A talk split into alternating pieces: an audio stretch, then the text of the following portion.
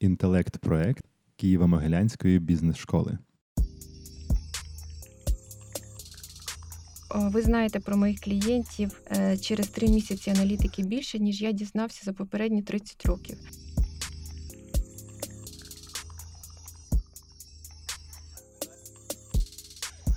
Добрий день, шановні радіослухачі! З вами Радіо КМБС.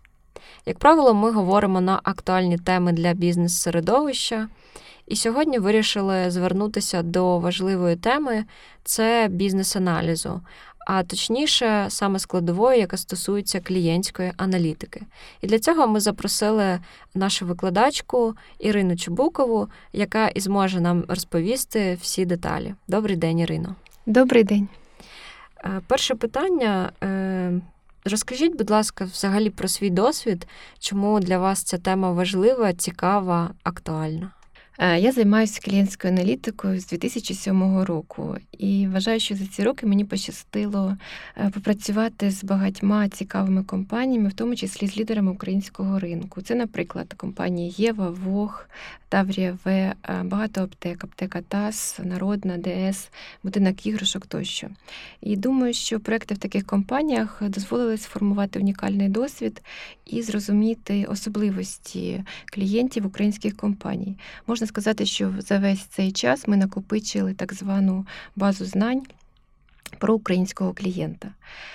Для мене кожен проєкт клієнтської аналітики – це як ребус або цікава дослідна задача з багатьма невідомими.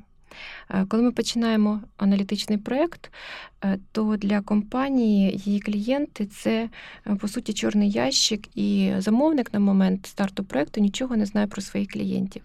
Завдяки проєкту клієнтської аналітики компанії дізнаються дуже багато цікавого про своїх клієнтів. Наприклад, яка структура клієнтського актива, чи є у компанії відтік, наскільки він великий, які групи мають схожі однакові характеристики, які клієнти з найбільшою ймовірністю підуть з компанії. Які набори товарів клієнти купують разом.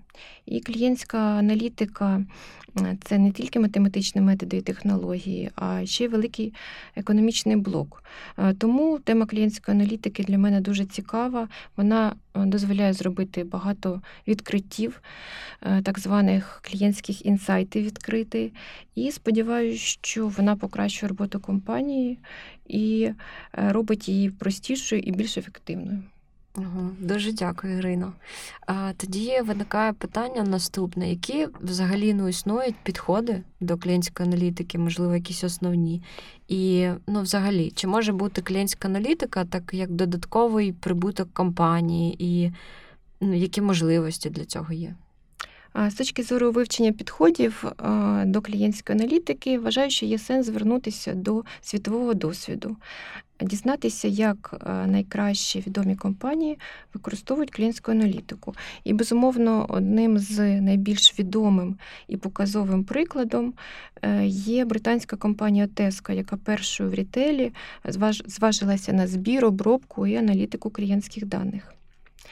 З моменту впровадження програми лояльності в компанії Tesco ключовою перевагою, яку вони отримали, це можливість відстежувати поведінку кожного окремого клієнта за допомогою карти з магнітною смугою. І таким чином компанія почала збирати дані про клієнтів і витягувати з цих даних нові знання. Що цікаво, за підсумками перших аналітичних робіт, тодішній голова правління Tesco сказав таку фразу, що ви знаєте про моїх клієнтів через 3 місяці аналітики більше, ніж я дізнався за попередні 30 років. Після таких перших досить вдалих спроб компанія стала використовувати отримувані знання для підвищення рівня продаж. Мабуть, це самий вдалий відомий кейс досі в історії клієнтської аналітики. А що стосується основних підходів, які зараз використовуються в клієнтській аналітиці, це 2 типи аналітики. Перший – це описова аналітика, яка відповідає на питання, що сталося, і прогнозна аналітика, яка відповідає на питання, що буде. Окей. Але якщо переходити, взагалі до задач для бізнесу, які, можливо, вирішує Ну, що допомагає побачити, які, можливо, прогалини? Ми можемо зрозуміти структуру клієнтського активу компанії, визначити різницю між різними клієнтами. Клієнтська аналітика дозволяє вчасно розкривати проблеми. Наприклад, досить поширена проблема для українського бізнесу – це негерметичність бізнесу, коли цінність і число нових клієнтів не дозволяють компенсувати нам недоотриману виручку від клієнтів з групи відтоку. Також клієнтська аналітика дозволяє побачити деякі приховані закономірності, наприклад, які товари купуються спільно у чеці. Ще один вид відкриттів клієнтської аналітики – це запобігання шахрайству, коли під виглядом звичайних клієнтів, наприклад, ховаються співробітники магазину, які накопичують бали на своїх картках. Можна от один момент ще, що значить негерметичність, от якщо більш простими словами, щоб було зрозуміло, можливо, на прикладі якось? Негерметичність пов'язують з моделлю диряве відро, і вона означає, що як відро негерметичне, тобто вода протікає через відро, так само і клієнти. Компанія залучує в свій актив клієнтів, а вони як витікають з відра, тобто вони стають відтоком. І негерметичний бізнес означає, що компанія не може втримати тих клієнтів, які вона залучила, і вони витікають з клієнтського активу. Завдяки клієнтській аналітиці фактично компанія вирішує питання комунікації з клієнтами на рівні він-він. Тобто перемогу отримує і клієнт, перевагу отримує клієнт і компанія. Клієнт не отримує спам, він отримує лише доречні, цікаві для нього пропозиції, а компанія оптимізує свої маркетингові витрати, тому що не відправляє пропозиції тим клієнтам, які не відгукнуться, і тим клієнтам, які не є цінними для неї. А які взагалі от є приклади, на якому етапі розвитку, які інструменти аналітики застосовувати? І чи вони однакові для, там, наприклад, малого бізнесу, для якихось креативних проєктів, для великого бізнесу? Не залежить, немає значення, на якому етапі розвитку знаходиться компанія. Головне, щоб у неї були можливості відслідковувати своїх клієнтів, тобто, щоб компанія могла впізнавати свого клієнта. Такі умови є у деяких сфер бізнесу, наприклад, банки, телекомунікації, сфери послуг можуть впізнавати свого клієнта кожного разу, наприклад, за допомогою ідентифікації номера мобільного телефону або паспортних даних у банку. Але, наприклад, рітейл або мережі або окремі магазини не мають, на жаль, такої можливості, і вони повинні впроваджувати програми лояльності, які допомагають ідентифікувати клієнтів. Таким чином, за допомогою такої пластикової карти або віртуальної карти всі транзакції клієнта збираються як єдине ціле. Компанія вже розуміє, що це є той єдиний клієнт. Ну, тобто, для того, щоб впровадити проєкт клієнтської аналітики для мережі або для окремого магазину, або для компанії, яка не має ідентифікатора унікального клієнта, потрібно запроваджувати програми лояльності. Тобто, ну, існує тільки одне обмеження, так? Потрібно знати, як ідентифікувати, що це саме ваш клієнт, що він повертається чи ні. Тільки після цього ми зможемо застосовувати ці інструменти. Так, треба поєднати всі дії клієнта, наприклад, всі його транзакції в одне джерело. Окей. А от якщо переходити вже до якихось моделей сегментації, які вони взагалі існують, як це можна робити? Існує дві найбільш відомі моделі сегментації. Перша – це діряве відро, я вже про неї згадувала, і модель RFM. Модель діряве відро поділяє клієнтів на сегменти в залежності від їх етапу життєвого циклу по відношенню до компанії. У самому простому варіанті це нові клієнти, які тільки прийшли, стабільні клієнти, клієнти, які з високою ймовірністю підуть з компанії, і сегмент відтоку.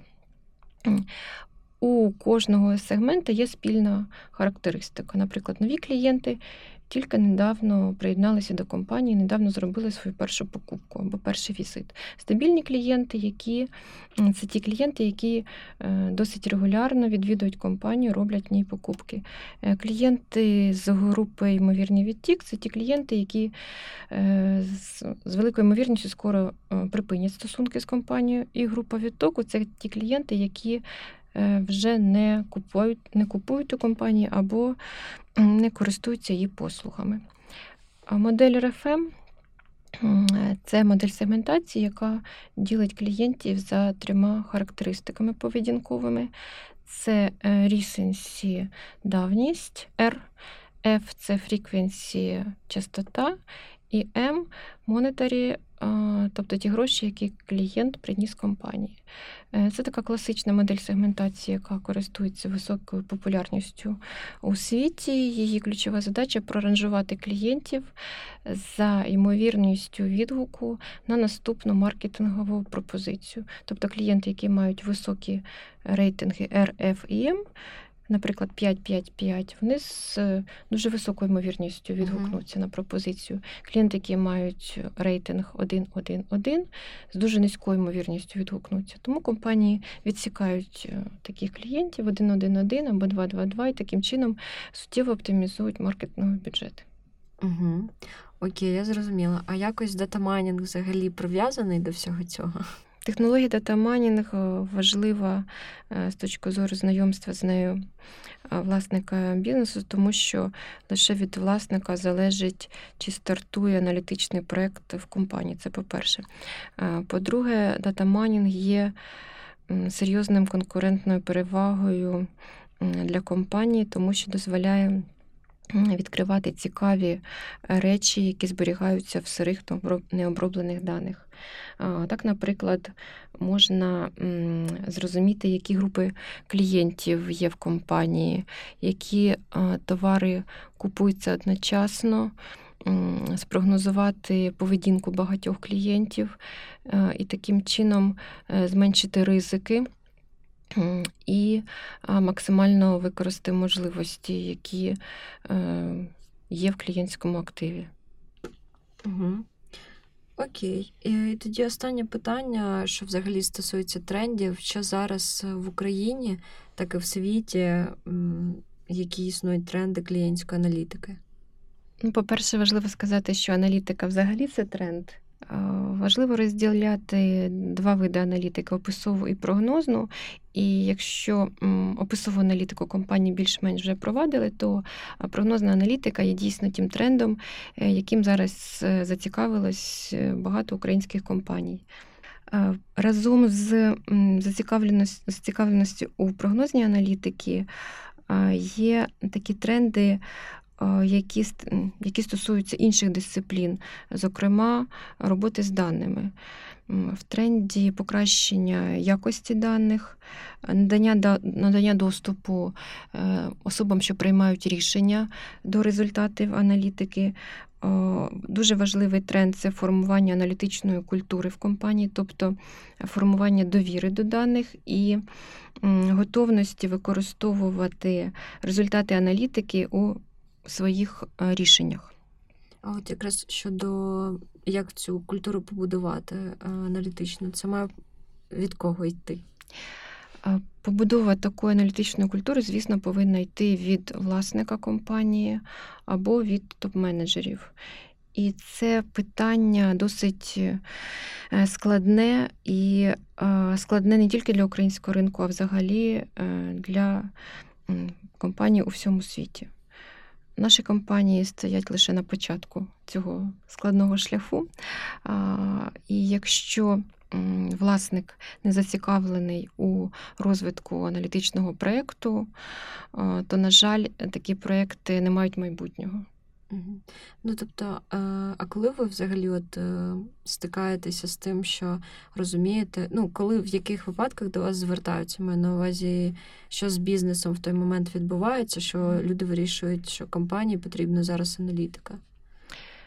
Є два типи звертань. Перший тип, коли у компанії є дійсно проблема, наприклад, падає виручка або падають ключові показники, і компанія хоче зрозуміти, в чому причина і що з цим робити. За допомогою аналітичного проєкту ми визначаємо такі проблеми, описуємо маркетингові кроки, які дозволяють вирішити ці проблеми, саме з точки зору клієнтського активу.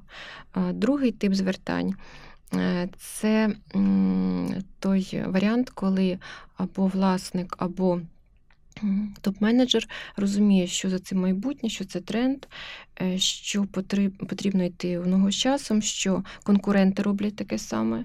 Тобто немає якоїсь озвученої проблеми, але компанія розуміє, що це треба зробити в найближчий час, щоб не втратити конкурентні переваги. В такому випадку проблему ми не фіксуємо зазвичай, але фіксуємо ті можливості і той потенціал в клієнтському активі, який компанія може використовувати, робимо на цьому акценти, і компанія може використовувати знання з клієнтської аналітики для збільшення потенціалу, для збільшення цінності клієнтського активу, для того, щоб використовувати всі його сильні сторони. Клієнтська аналітика – це не тільки технічна дисципліна – це дисципліна, яка лежить на стику технологій і маркетингу. Тобто вона використовує технології для маркетингу. Ось тому при впровадженні клієнтської аналітики важливо розуміти, що відбувається зараз з клієнтом. А клієнт становиться більш вибагливішим, він хоче отримувати тільки доречні пропозиції, він не хоче отримувати спам, він хоче отримувати пропозиції по тому каналу, що йому цікавий, у той час, коли потрібно, і пропозиції, які доречні йому по складу. Тобто така доречна пропозиція. І ще, що відбувається з клієнтом, взагалі лояльність клієнтів до брендів, до компанії, з року в рік вона зменшується, ускладнюється утримання клієнтів. І таким чином компанія, щоб бути на плаву, щоб не залишитись десь позаду своїх конкурентів, вона повинна враховувати ці тренди і в своїх маркетингових кроках максимально використовувати знання про клієнтів, щоб пропонувати кожному клієнту те, що йому потрібно, вчасно і з цікавою пропозицією щодо складу самої маркетингової компанії. Окей, дуже дякую, Ірина. Було цікаво послухати. Побачимось в КМБС. До побачення.